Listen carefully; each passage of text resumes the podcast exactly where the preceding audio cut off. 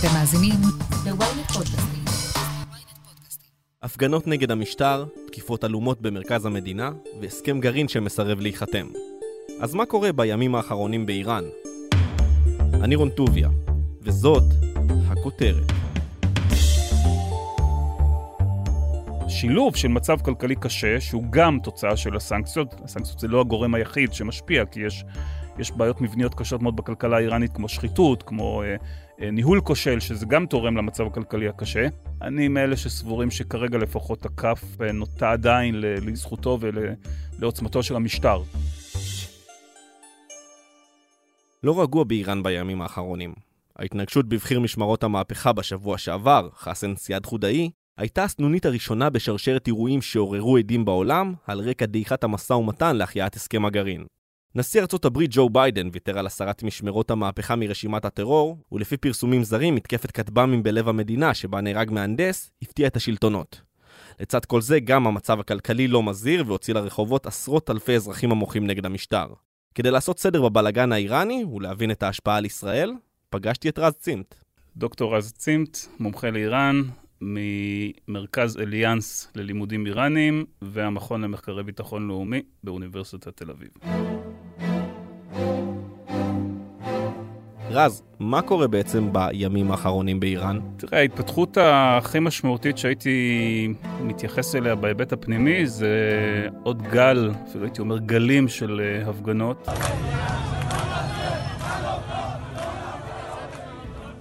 שזה לא דבר חדש, אנחנו ראינו הפגנות בעבר באיראן, הגלים המשמעותיים היו הגל של סוף 2017 ולאחר מכן מהומות הדלק של אה, נובמבר 2019.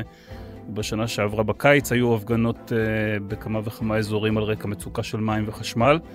ועכשיו שוב, uh, האירוע המשמעותי האחרון היה גל, הייתי אומר גלון, של הפגנות מחאה באיראן שפרץ לפני כשבוע, שבוע וחצי בעקבות, בעקבות החלטה של הממשלה, שזה יישמע קצת מורכב ומסובך, הם, הם בעצם החליטו לבטל את השער היציג המסובסד של הריאל ביחס לדולר.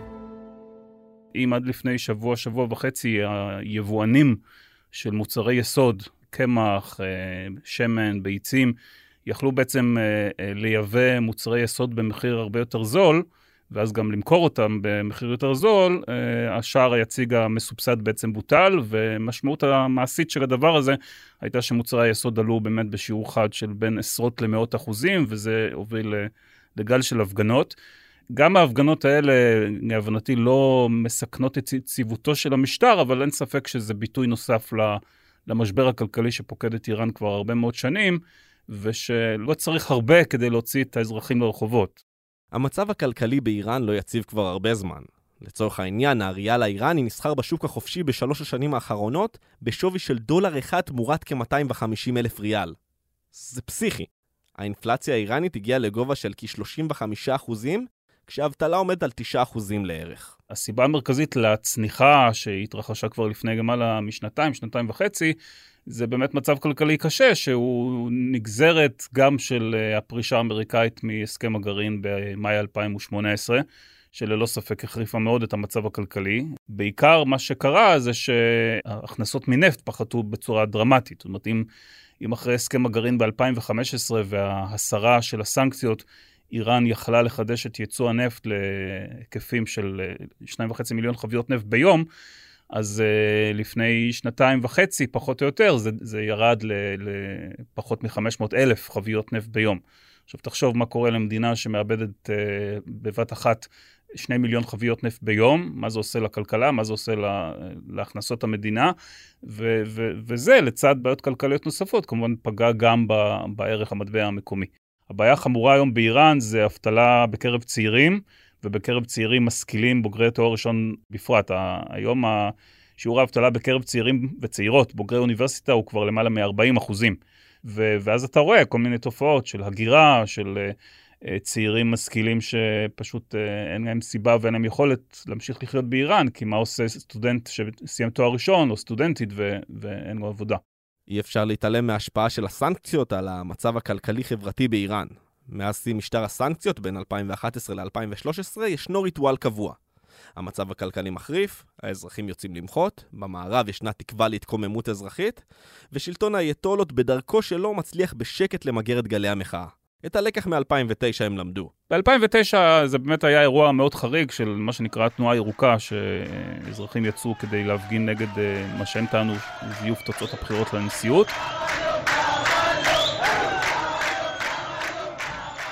זה באמת היה האירוע אולי הטראומטי ביותר והדרמטי ביותר אחרי המהפכה האסלאמית, אבל גם הוא, אה, בוודאי בשלבים הראשונים שלו, הוא לא נועד להפיל את המשטר, הוא יותר נועד אה, למחות נגד אה, זיוף תוצאות הבחירות. ברגע שהתנועה הזו המשיכה והקצינה, אז הסיסמאות היו הרבה יותר קיצוניות, אבל גם מספר המשתתפים בה היו, היה יותר קטן. בעיקר המצב הכלכלי בשנים האחרונות בהחלט מזין תנועות מחאה. אבל פה יש שתי שאלות. א', באמת מה ההשפעה של הסנקציות? אז ההשפעה של הסנקציות, כמו שאמרתי קודם לכן, מבחינה כלכלית הייתה, הייתה בהחלט דרמטית. זאת אומרת, אתה מסתכל על uh, נתוני צמיחה כלכלית, ש...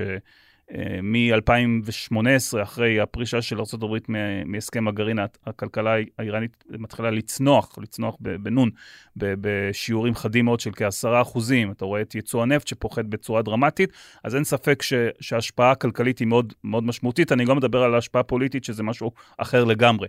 עכשיו, השילוב של מצב כלכלי קשה, שהוא גם תוצאה של הסנקציות, הסנקציות זה לא הגורם היחיד שמשפיע, כי יש... יש בעיות מבניות קשות מאוד בכלכלה האיראנית, כמו שחיתות, כמו אה, אה, ניהול כושל, שזה גם תורם למצב הכלכלי הקשה. אני מאלה שסבורים שכרגע לפחות הכף אה, נוטה עדיין לזכותו ולעוצמתו של המשטר. זאת אומרת, המשטר יכול עדיין גם להכיל בצורה יחסית פשוטה את רוב המחאות, אנחנו רואים את זה בשבועות האחרונים, ומעבר לכך הוא מספיק חיוני כדי שיש לו את היכולת uh, לגייס תמיכה של מגזרים שהם לא מבוטלים בציבוריות האיראנית, שחלקם תומכים בו מבחינה אידיאולוגית וחלקם תלויים בו בעבודה, בהכנסה שלהם, ויש גם לא מעט איראנים שלמרות שהם לא תומכים של המשטר, אבל הם אה, יותר משהם רוצים להפיל את המשטר, הם חוששים מאלטרנטיבה. וכשמסתכלים על מה שקרה בעולם הערבי בעשור האחרון, אז הם מבינים ש... אתה יכול uh, להביא לקיצו של משטר אחד ולמצוא את עצמך במשטר שהוא לא, לא בהכרח יותר טוב, ובדרך גם לעבור איזושהי מלחמה פנימית קשה, וזה משהו שחלקים נרחבים מאוד בציבור האיראני אה, לא היו רוצים למצוא את עצמם. ואם עסקינן במדינות שקרסו או התפרקו, אי אפשר להתעלם מההשפעה האיראנית על לבנון וסוריה, שתי מדינות שמצבן הכלכלי, חברתי והפוליטי לא מזהיר בלשון המעטה. ואיראן, היא מזהה שם הזדמנות. כשיש מצב כלכלי קשה גם בסוריה וגם בלבנון, אז לכאורה המשטר האיראני אה, מתייחס לזה כסוג של הזדמנות. זאת אומרת, אה, אתה רואה ביקורים של אה, בכירים איראנים בלבנון, אומרים, אה, יש לכם מצוקת חשמל, אז בואו נקים לכם תחנות כוח. אנחנו רואים איך האיראנים משקיעים הרבה מאוד משאבים היום בניסיון אה, לשלב חברות אה, איראניות בשיקום כלכלת סוריה. זאת אומרת, אצלנו בעיקר מדברים על ה... על העוצמה הצבאית והמעורבות הצבאית, אבל עיקר המאמצים היום של איראן בסוריה מושקעים דווקא בתחום הכלכלי, ו, ורובם אגב לא כל כך מצליחים. א', כי אין, לאיראן אין באמת את המשאבים אה, אה, לעשות את זה, ושנית, לא תמיד יש את הרצון הפוליטי מהצד השני, אפילו של מדינה כמו סוריה או ממשל הלבנוני, להיעזר ב, באיראן, ולפעמים העדיפות, במקרה הסורי למשל, זה דווקא להתבסס על חברות אה, אה, רוסיות או טורקיות, או במקרה הלבנוני אולי לבחון אופציות אה, לסיוע ממדינות המפרץ.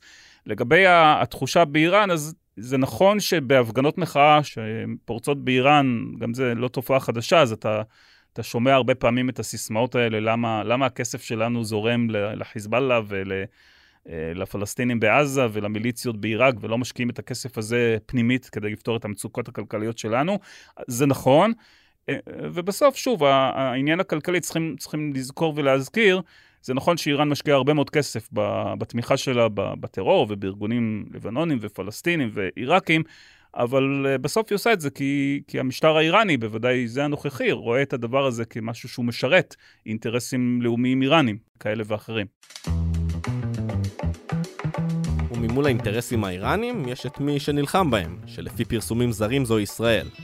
אם בתקופת נתניהו היו תקיפות של חיל האוויר נגד שיירות אספקה לחיזבאללה בלבנון, או נגד בסיסים של הצבא האיראני בסוריה, הפעם אנחנו רואים, שוב לפי פרסומים זרים, שישראל העבירה את המלחמה הקרה לתוך איראן, לתוך המגרש הביתי שלהם. אין ספק שהעימות הישראלי-איראני בשנים האחרונות עבר כמה שלבים של הסלמה. גם מבחינת יעדים וגם מבחינה גיאוגרפית. זאת אומרת, אם בעבר היינו רגילים לכך שישראל ואיראן מנהלות אה, התכתשות ביניהם, בעיקר בסוריה, ופה ושם באיראן, שזה קשור בעיקר לנושא הגרעיני, אנחנו זוכרים כולנו את חיסולם של מדעני גרעין איראנים, חוץ מפחריזאדה, היו אירועים אחרים היו לנו וירוסים שלפי מקורות זרים הסתובבו במתקני גרעין איראנים ועשו נזקים כאלה ואחרים, אבל באמת העימות היה או בהקשר הגרעיני חלקו בתוך איראן, או עימות שרובו התנהל בסוריה. מה שאנחנו רואים יותר ויותר זה, זה שני דברים. א', באמת מבחינה כמותית, יש הרבה יותר פעילויות שמיוחסות אה, לישראל, ואגב, יש גם הרבה יותר פעילויות שמיוחסות לאיראן, שחלקן או רובן הן, הן תגובתיות. והדבר השני, שאולי היותר דרמטי, זה שאנחנו רואים באמת הרחבה של המערכה הישראלית-איראנית לתחומים ש... שלא ראינו בעבר. למשל, המערכה הימית אה, החלה אה, כבר בתקופת הממשלה הקודמת, אנחנו זוכרים את אותם פרסומים אה, על כך שישראל פגעה במכליות נפט איראניות, ושבתגובה איראן ניסתה כמה פעילויות נגד כלי שיט שמזוהים עם ישראל. ראינו את ההרחבה של העימות הישראלי-איראני לתחום, לתחומי הסייבר. שני התחומים אולי היותר חדשים שאנחנו רואים ב, בתקופה האחרונה, זה גם באמת ההקשר של הכטב"מים. זה גם כמובן עניין של החלטה ממשלתית, אבל זה גם נובע מאיום יחסית חדש. אנחנו, את האיום של הכטב"מים והפריסה הנרחבת של כטב"מים מתוצרת איראן באזורים שונים במזרח התיכון, זה באמת התפתחות יחסית חדשה של השנתיים, שלוש האחרונות פחות או יותר. והאירוע האחרון שיוחס לישראל, אותו חיסולו של אה, קצין בכיר במשמרות המהפכה בהקשר של הטרור, זה באמת אה, משהו שלא ראינו בעבר, שזה ניסיון באמת, אה, שוב, לכאורה, ישראלי, להרחיב את העימות מול איראן לתוך שטח איראן, גם בסוגיות שאינן קשורות רק לגרעין. שזו באמת התפתחות חדשה. мною принято решение о проведении специальной военной операции.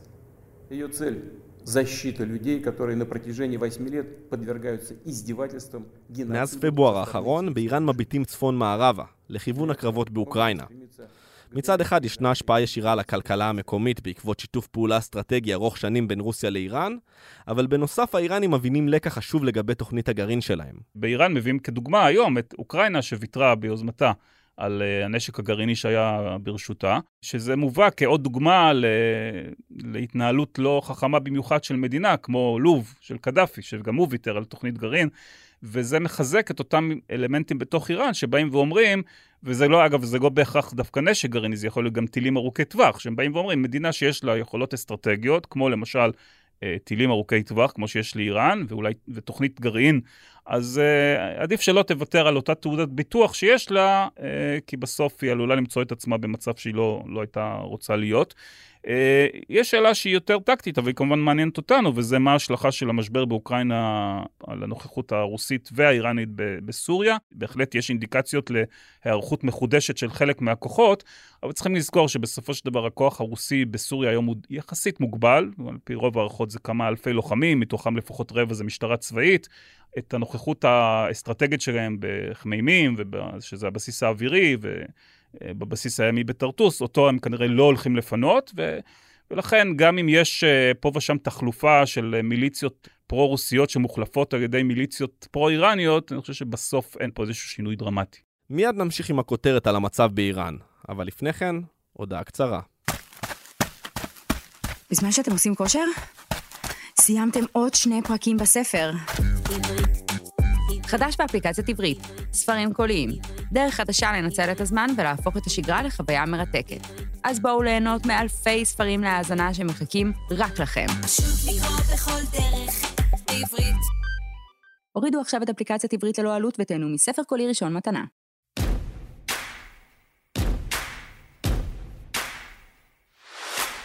Therefore, I am announcing today that the United States will withdraw from the Iran nuclear deal.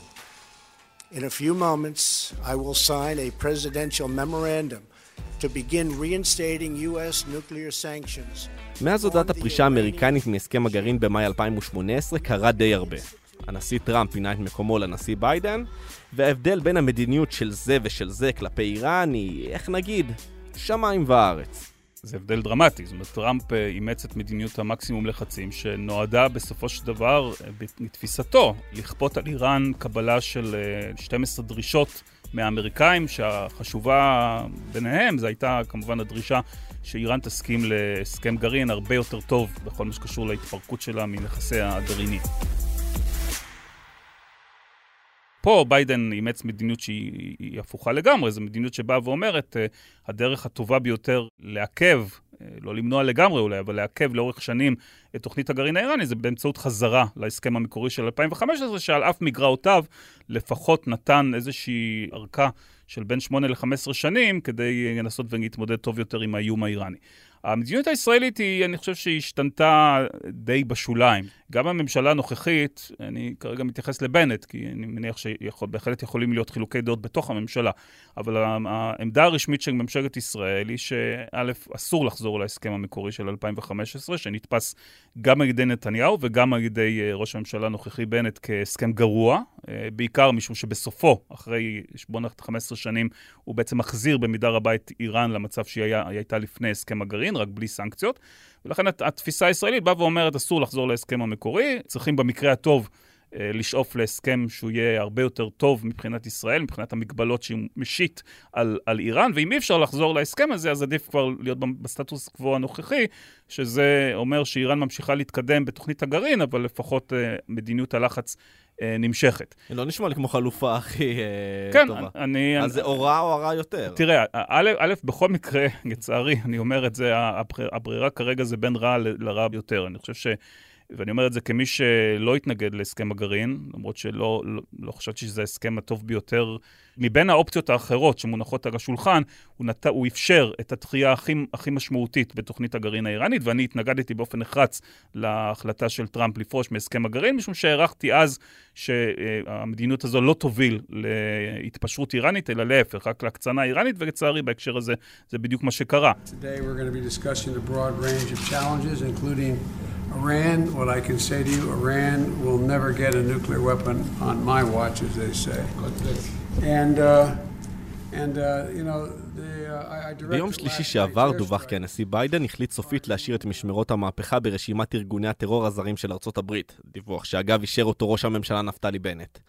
הדרישה האיראנית הזאת, שדחקה את ארצות הברית לפינה לאור הלחץ עם ישראל ומצד בנות בריתה במפרץ הפרסי, הייתה אחד המכשולים הבולטים להסכם בחודשים האחרונים, ולפי הערכות מנהיגי איראן לא ששים לוותר עליה גם לאחר מסע שכנועים של הדיפלומטים האירופאים. הנשיא טראמפ, כחלק ממדיניות אה, המקסימום לחצים נגד איראן, בעצם אה, הכניס את משמרות המהפכה כארגון, לא רק כוח קוץ, אלא כל משמרות המהפכה, כארגון הוכנס לרשימת ארגוני הטרור הבינלאומיים, והדרישה האיראנית כרגע זה בעצם, בעצם להוציא את משמרות המהפכה.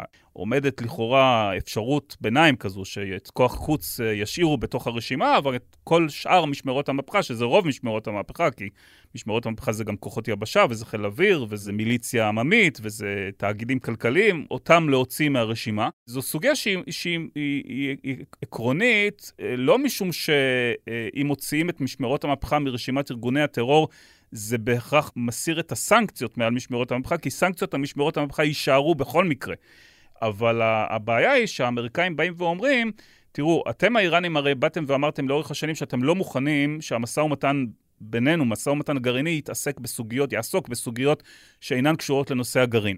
אם אתם רוצים עכשיו שנדון בסוגיה של אה, אה, הכללה או הוצאה של משמרות המהפכה מרשימת ארגוני הטרור, אז אנחנו מוכנים לעשות את זה, אבל אז בתמורה אתם גם צריכים לתת משהו שקשור למעורבות האזורית. למשל, לתת התחייבות שאתם לא תנסו לנקום את מותו של, אה, של סולימני. האיראנים אומרים, אנחנו לא מוכנים. אז uh, אם אתם לא מוכנים לדון מצדכם בסוגיות אזוריות, גם אנחנו לא מוכנים לדון בהוצאה של משמרות המלאכה מה, מהרשימה, וכרגע, לפחות כפי שהתבשרנו, הנשיא ביידן קיבל החלטה סופית לא לעשות את זה, מה שאומר שאו שלא יחזרו להסכם הסכם הגרעין, או שיצטרכו למצוא איזשהו פתרון חלופי. חלק מהאיראנים, מהבכירים האיראנים, כולל שר החוץ האיראני עבדולאיאן, רמז לאחרונה שיש אולי אפשרות אה, לחזור להסכם גם בלי הסוגיה הזאת של הוצאת משמרות המהפכה מהרשימה, אבל לא בטוח עד כמה זה באמת משקף את העמדה של הצמרת האיראנית כרגע. נראה לי אבל שיחתם הסכם בשבועות, חודשים הקרובים? אה, אני לא יודע, זה, אני כבר הפסקתי, הפסקתי להמר, אחרי שנה של משא ומתן בלתי פוסק בין איראן לבין המעצמות, אני אינני יודע. אני, תראה, אני עדיין חושב שאיראן בבסיסה כן מעוניינת לחזור להסכם המקורי, בוודאי לגבי ארה"ב אין, אין שאלה, האמריקאים בוודאי רוצים לחזור להסכם המקורי, אבל כרגע הדיון אה, הוא נסוב בעיקר סביב סוגיית אה, הוצאת משמרות המהפכה מרשימת ארגוני הטרור, ואולי כמה סוגיות נוספות, וזה נראה כרגע שזה בעיקר עניין של, אה, של החלטה פוליטית בטהרן ובוושינגטון. האיראנים אולי רוצים לחזור להסכם הגרעין, ובוודאי לא להוטים לחזור להסכם הגרעין, אה, להסכם הגרעין ו, ולא בטוח בכלל שיהיה ניתן לגשר על הפער הזה בין, בין ארה"ב לבין, לבין איראן, במיוחד ככל שאנחנו מתקרבים גם לבחירות האמצע בארצות הברית ולאחר מכן לבחירות לנשיאות, כי בסוף האיראנים צריכים לשאול את עצמם, אה, אוקיי, נניח עכשיו אנחנו חוזרים להסכם של 2015, מה קורה בתרחיש שהוא לחלוטין סביר, שבעוד... אה, אה, שנתיים אה, וחצי עולה נשיא רפובליקני, אפילו אולי, טראמפ אולי עצמו. בדיוק, אפילו טראמפ עצמו, ואז מה קורה? אז האם שווה בשביל שנתיים, שנתיים וחצי לגלגל לאחור את ההתקדמות שכבר השגנו? וגם יש הערכה באיראן, שבסוף, אה, עם כל הקשיים הכלכליים שדיברנו עליהם קודם, הם, זה לא שאיראן היא על סף קריסה כלכלית, בטח לא ב, ב, במציאות שבה מחירי הנפט הם כל כך גבוהים. אז uh, יש להם בעיות, יש להם קשיים, אבל אני חושב שבסוף השאלה היא שאלה של החלטה פוליטית, ואני באמת לא יודע מה, מה יוחלט בטהרן. אז רז, עד כמה איראן רחוקה מפצצה? תראה, השאלה הזו היא, היא שאלה שצריכים להתייחס בשני ממדים, ופה אני כמובן נשען אך ורק על מקורות גלויים, כולל הדוחות של הסוכנות הבינלאומית לאנרגיה אטומית, שאנחנו ממש השבוע אמורים לקבל את הדוח העדכני. צריכים להבדיל פה שני, בין שני דברים, בין עד כמה איראן רחוקה מבחינה טכנולוגית לצבירה של מספיק חומר בקיע, כלומר אורניום מועשר לרמה של 90% ומעלה, שמספיקה לפ- לפחות לפצצה גרעינית אחת, ועדיף מבחינתה לשלוש-ארבע פצצות, כי אתה תמיד צריך שיהיה לך איזשהו מאגר מינימלי, זה לא מספיק שיהיה לך פצצה אחת, אתה צריך יותר. פה הם נמצאים כבר שבועות ספורים מלצבור מספיק חומר בקיע לפצצה גרעינית אחת. זה לא אומר אבל שהם רחוקים שבועות מפצצה, כי אה, על מנת, אה, על מנת לייצר נשק גרעיני, אתה א', צריך לקבל החלטה פוליטית. אין כרגע שום אינדיקציה שאני מכיר, ולפחות אה, על פי ש... ממה שאני נשען, גם על ראיונות של ראשי אמ"ן פורשים, והערכת מחקר שפרש. והערכות של קהילת המודיעין האמריקאי, הם טוענים שעדיין אין שום אינדיקציה מודיעינית שהאיראנים קיבלו החלטה פוליטית, מה שנקרא לפרוץ קדימה לנשק גרעיני. זאת אומרת, בהחלט יכול להיות שהאיראנים מעדיפים להיות על, בסף גרעיני מבלי לעשות את האקסטרה מרחק לפריצה קדימה. ואם תתקבל החלטה פוליטית כזו, אז הם עדיין צריכים לעשות כמה מהלכים שנועדו גם להשלים את uh, הפיתוח של uh, ראש קרב או ראשי נפץ גרעיניים, שאנחנו יודעים שהם עסקו בעניין הזה עד 2003, אנחנו גם קיבלנו לכך חיזוק מהארכיון uh, שהובא uh, על ידי המוסד. הבעיה היא שאתה, לפחות העמדה הישראלית באופן מסורתי הייתה שישראל לא יכולה להרשות לעצמה להמתין עד שהחלטה פוליטית כזו תתקבל בטהרן ועד שהם יפרצו קדימה משום שלא בטוח שאנחנו נאתר בזמן את, ה, את הדבר הזה, בשונה מהעשרת אורניום, שאנחנו יודעים לפקח אחרי התהליך הזה, כי בסוף יש פקחים של האו"ם שנמצאים במתקני השערה, והם יודעים פחות או יותר מה קורה שם, גם אם מגבילים את היכולות שלהם, כפי שקורה בשנה האחרונה. לעומת זאת, אם יושבת עכשיו קבוצה קטנה של מדענים איראנים ועובדים על, מחדשים בעצם את העבודה על פיתוח uh, מתקן נפץ גרעיני, זה משהו שיותר קשה לאתר אותו.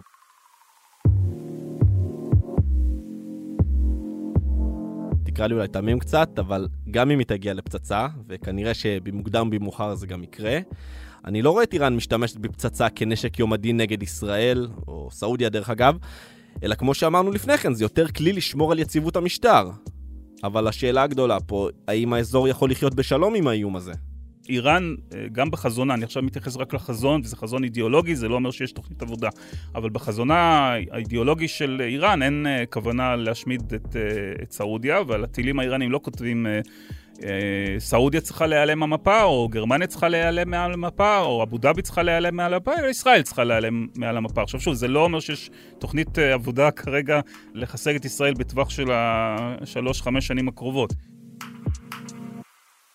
אני חושב שצריכים להתייחס לה, לה, להצטיידות של איראן בתוכנית גרעין, ואם בבוא היום גם לפרוץ קדימה לנשק גרעיני, באמת, כמו שאתה אומר, באמת בהקשר של בעיקר הרתעה. אבל הייתי אומר שנשאלת פה שאלה, האם ישראל יכולה, בוודאי בהבדלי הגיאוגרפיה והדמוגרפיה בינה לבין איראן, לקחת את, ה, אתה יודע, את האחוז אחד הסיכון שבו משטר שמחויב אידיאולוגית לחיסולה של ישראל, יחליט שהוא כן עושה שימוש בנשק כזה, וזה עוד לפני שדיברנו כמובן על השלכות אחרות, מה זה עושה על פרוליפרציה של אה, נשק גרעיני באזור, מה זה עושה ליכולת של איראן לממש מדיניות שהיא הרבה יותר התקפית כי יש לה מטריה גרעינית, מה זה עושה לארגון כמו חיזבאללה שיודע שהוא יוכל ליהנות ממטריה גרעינית אה, איראנית. אתה צודק, זה, זה לא, המחשבה היא לא, מי, לא, לא שביום שבו לאיראן יהיה חלילה נשק גרעיני, היא משגרת את הנשק הזה בטיל אה, לעבר אה, בניין ynet בראשון. אלא מה זה עושה למדיניות האיראנית? יהיו גם כאלה שיאמרו לך, בסדר, אז אם לאיראן יהיה נשק גרעיני, אז uh, על פי פרסומים זרים, גם לנו יש ותהיה איזושהי הרתעה הדדית, כמו שהיה במלחמת, במלחמה הקרה בין ארה"ב לברית המועצות, רק אנשים שוכחים או לא, לא מבינים שבשונה הברית וברית המועצות, שבשיא המלחמה הקרה קיימו ביניהם איזה שהם ערוצי הידברות וערוצי תקשורת, והייתה שגרירות אמריקאית במוסקבה והייתה שגרירות סובייטית בוושינגטון, אין מנגנונים לתיאום ולדה-אסקלציה בינינו ובין האיראנים. וזה, זה, אני לא ספק, הופך את, את, את המצב להרבה יותר מורכב, ולכן אני חושב שכן יש אינטרס ישראלי מובהק לדחות, כי אני לא חושב שאפשר לחסל, אבל לדחות ככל הניתן את, את, את, את התהליך הזה של התגרענות איראנית, בוודאי בהקשרים הצבאיים שלו. אז אנחנו נמשיך ונעקוב. רז צים, תודה רבה. תודה לך. עד כאן הכותרת להפעם. אתם מוזמנים לעקוב אחרינו בוויינט או איפה שאתם שומעים את הפודקאסטים שלכם. אם זה קורה באפל או בספוטיפיי, אתם מוזמנים גם לדרג אותנו, להאזין לפרק עולמי נוסף שלנו. מבליצקריג למלחמת התשה, רון בן ישי מדבר איתנו כאן על מצב הלחימה באוקראינה. אל תתביישו להציע לנו רעיונות לפרקים שאתם רוצים לשמוע בקבוצת הפייסבוק שלנו, פודקאסט להמונים, או אצלי בטוויטר, וכמובן, אל תשכחו לשלוח את הפרק לחבר שעדיין לא שמע את הכותרת של היום. את הפרק ערכתי יחד עם גיא סלם, על הסאונד ניסו עזרן, עריכה לשונית אור שמש. סיוון חילאי חברה גם היא בצוות הכותרת, אני רון טוביה, ומחר אני אהיה איתכם כאן שוב עם פרק נוסף.